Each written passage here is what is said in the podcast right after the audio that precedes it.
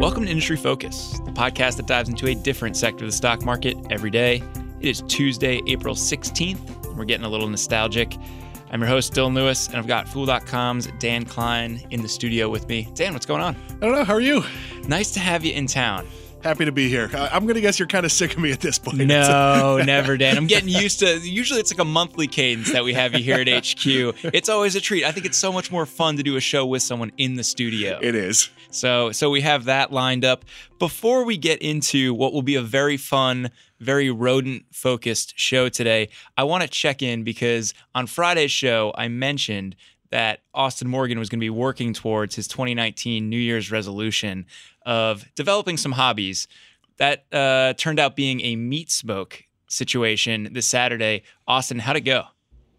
I would call it a huge success. It was very good. Very, very good. No complaints. How long did it take? You did brisket, right? I did brisket, and the smallest brisket I found with Costco was 18 pounds, which was untrimmed, so I had to cut a lot of fat off it, but I put it in the smoker at 6:30, took it out at around 11, wrapped it in foil, put it back until about 1 something, took it out, put it in a cooler, let it rest by about 3:30, 4 o'clock, right in time for the Caps game. It was awesome. So you got to enjoy it day of with like day the perfect of. Thing. You're watching a sporting event. Oh, yeah. So a lot of Market Foolery and Motley Fool money listeners know that Ron Gross has some barbecue tips. Do you have any first-time smoker tips, anything that went wrong that you would advise people to kind of steer clear of, having done it now once? I would say for something like that where you're moving the meat several times, you need some gloves. That thing is hot, and it ruins your oven mitts. Oh, something to note right there. And if anyone wants to see the product from Austin's first time smoking meat, they can check it out. I believe we quoted the tweet on our Twitter page at MF Industry Focus, if anyone wants to see that. Dan, did you do anything fun this weekend? I traveled here. And I think that's fun. I lost a bunch of money gambling at the MGM with fellow Industry Focus contributor Matt Frankel. Yes, so anyone that listened on Monday, he probably told a slightly different story because he wins money.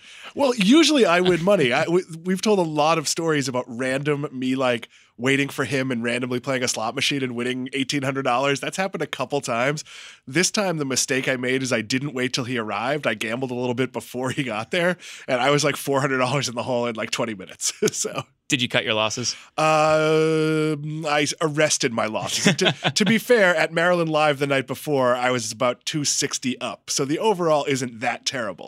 All right. Well, we're not talking casinos today. We are talking about two childhood staples, and that is Chuck E. Cheese and Disney.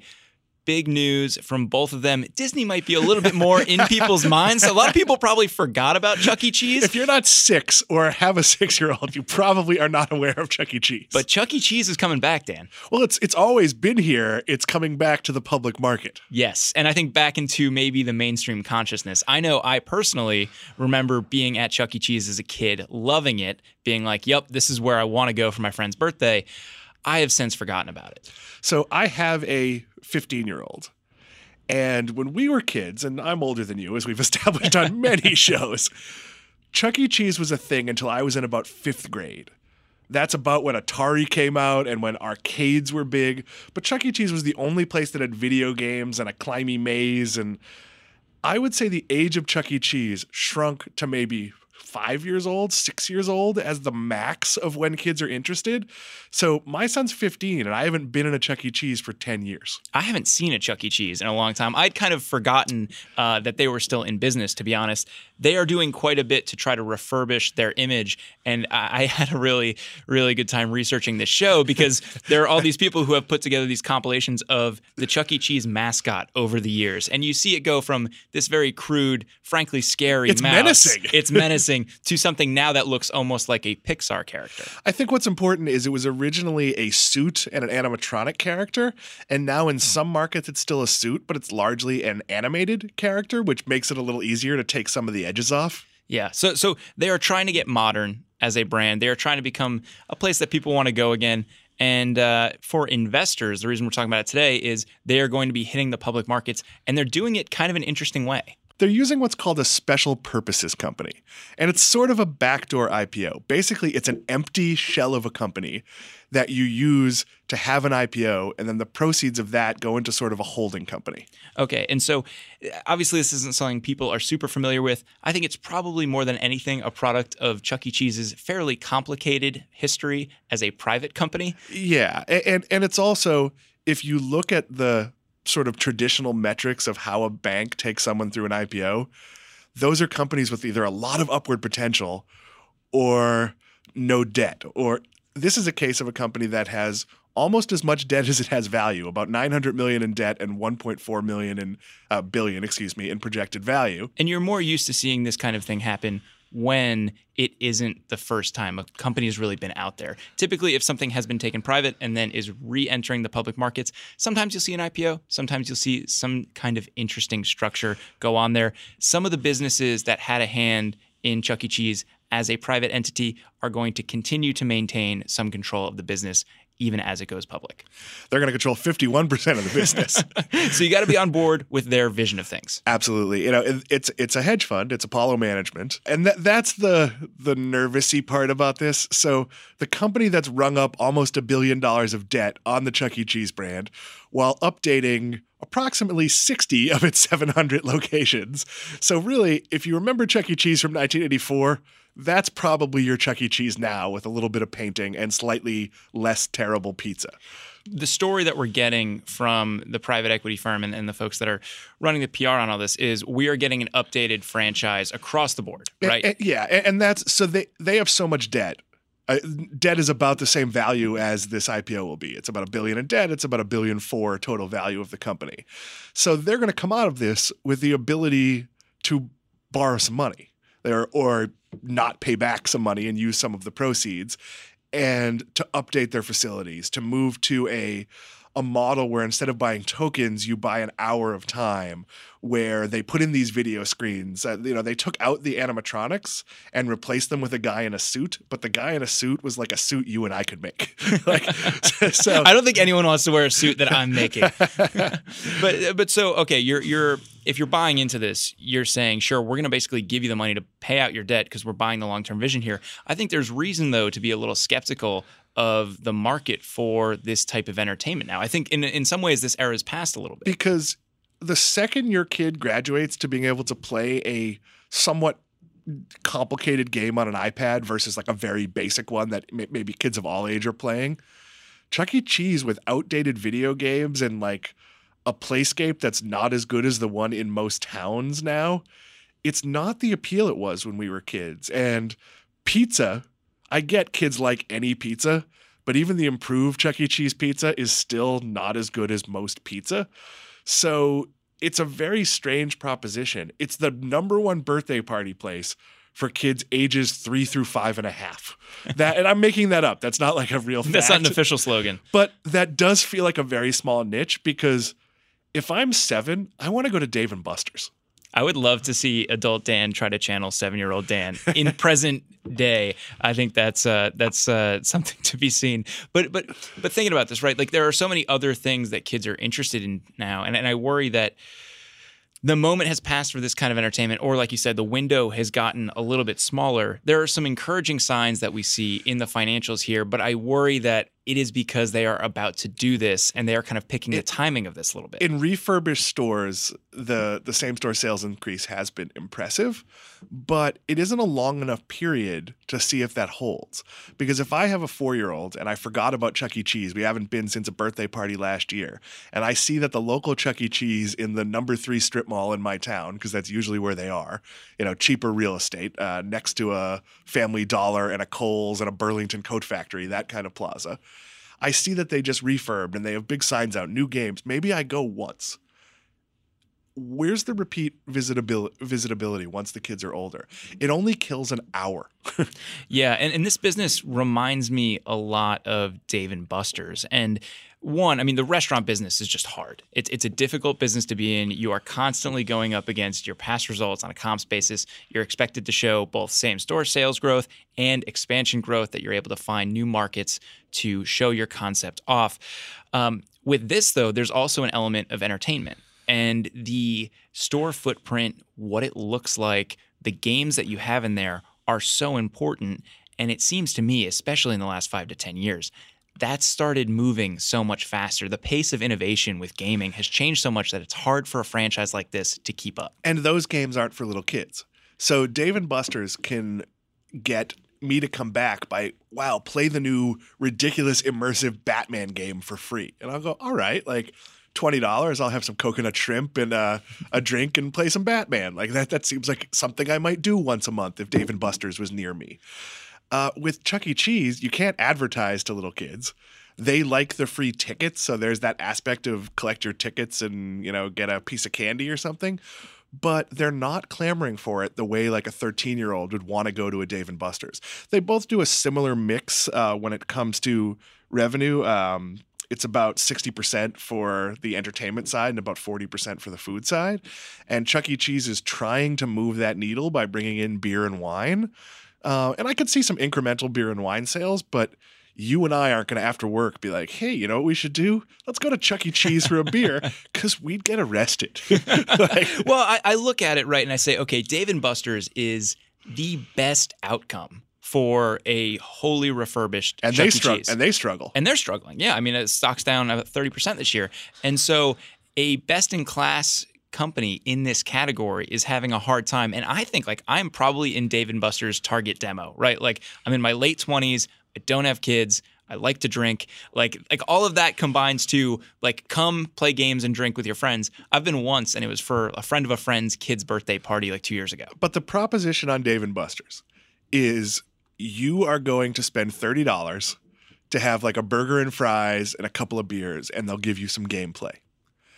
I'm going to guess you have an Xbox or a PS4.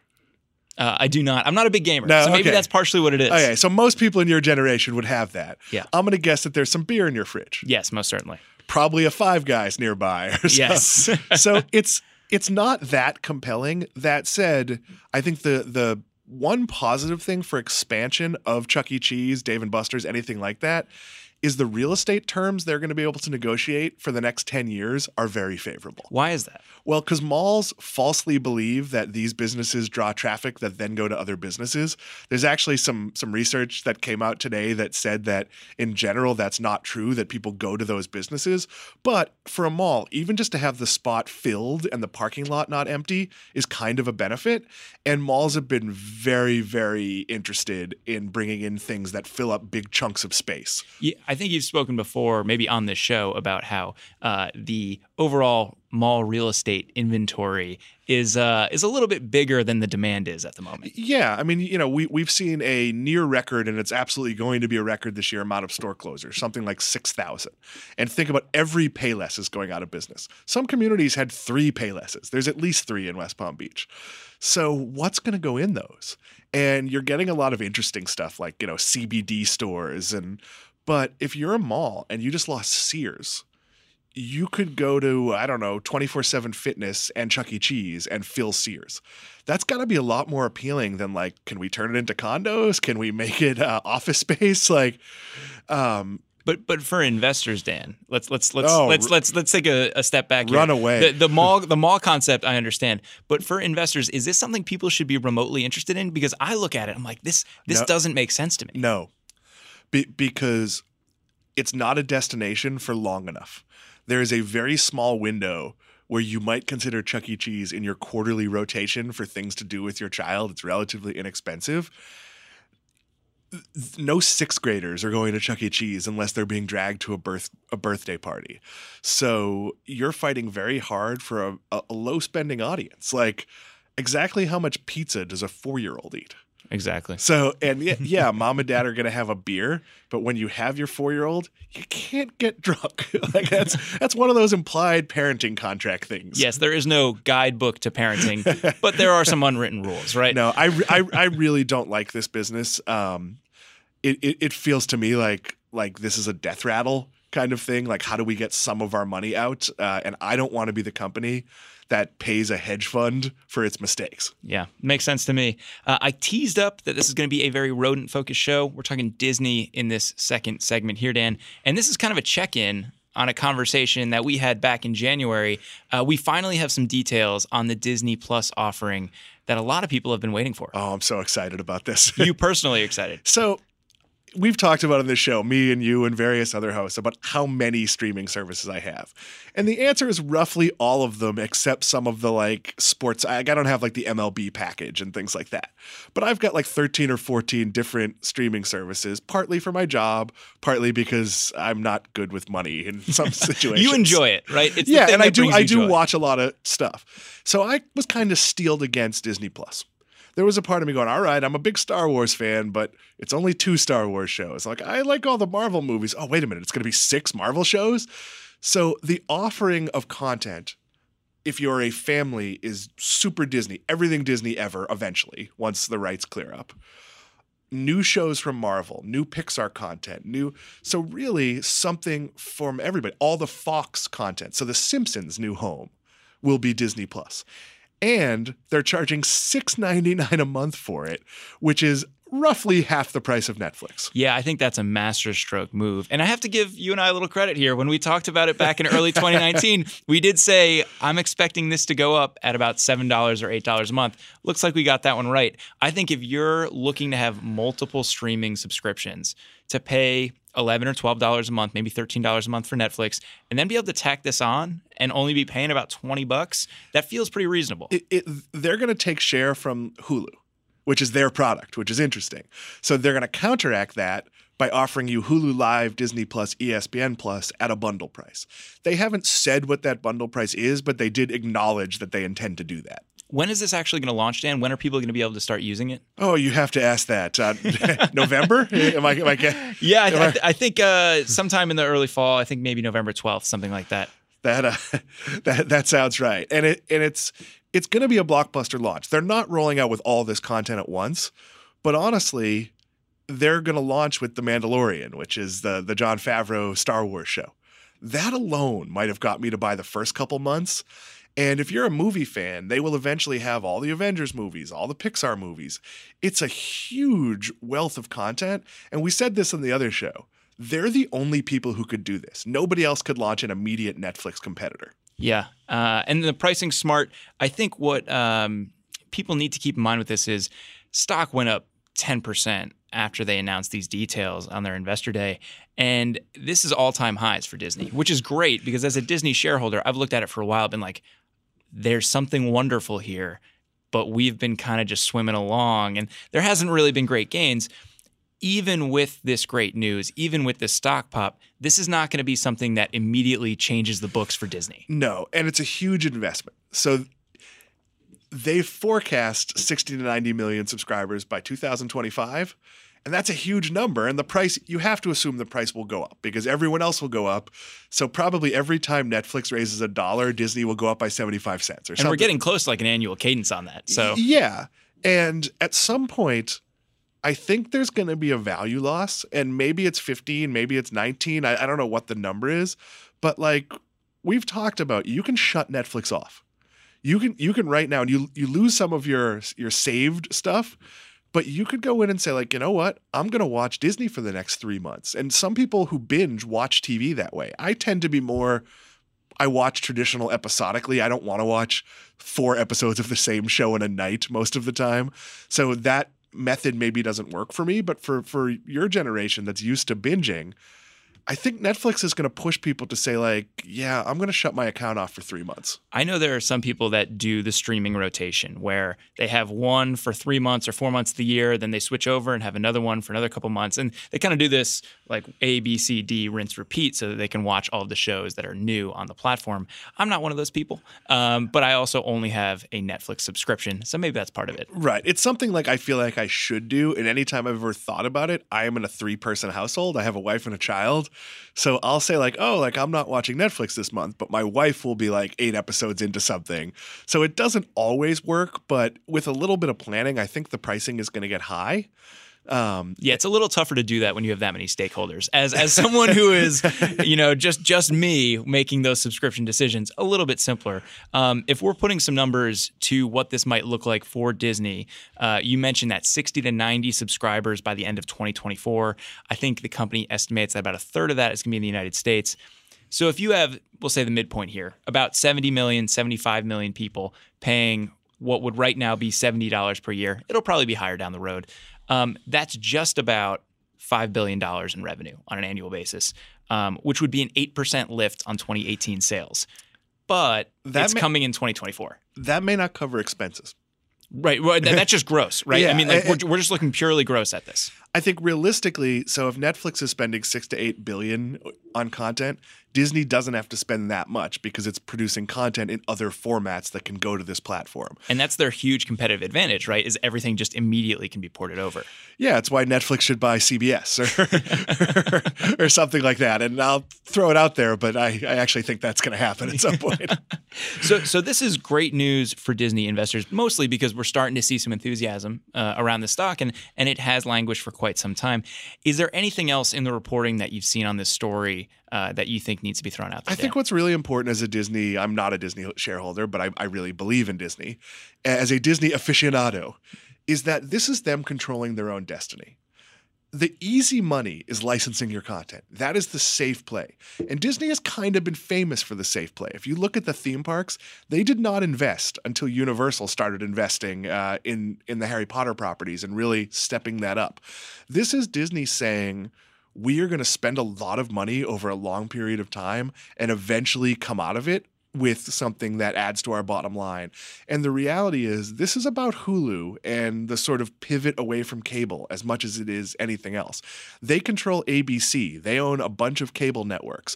There is a bundle they can give you where you cut the cord and Disney makes more money rather than less. Is there a future where you see Disney Plus being incorporated with some of the other properties that people are pretty interested in getting from Disney, namely ESPN? Yeah, I mean, you know, we talked about that. Well, ESPN Plus and ESPN are different. ESPN has cable contracts that preclude it from being sold as a one-off.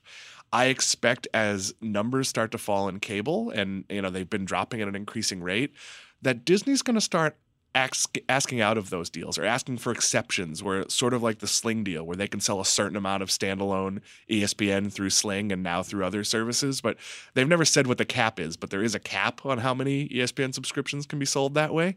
So yeah, I think they're going to figure out how to make the most money out of everything because the cable company at half the size, wherever cable bottoms out, there'll be some market for cable. They're not going to have the leverage to say to Disney, we're 98% of your business. Like, we're paying you $8 for ESPN. And cable, in return, is going to get ESPN-free cable bundles, which is something they're not allowed to offer now. Yeah. So my big takeaway is good thing for Disney here.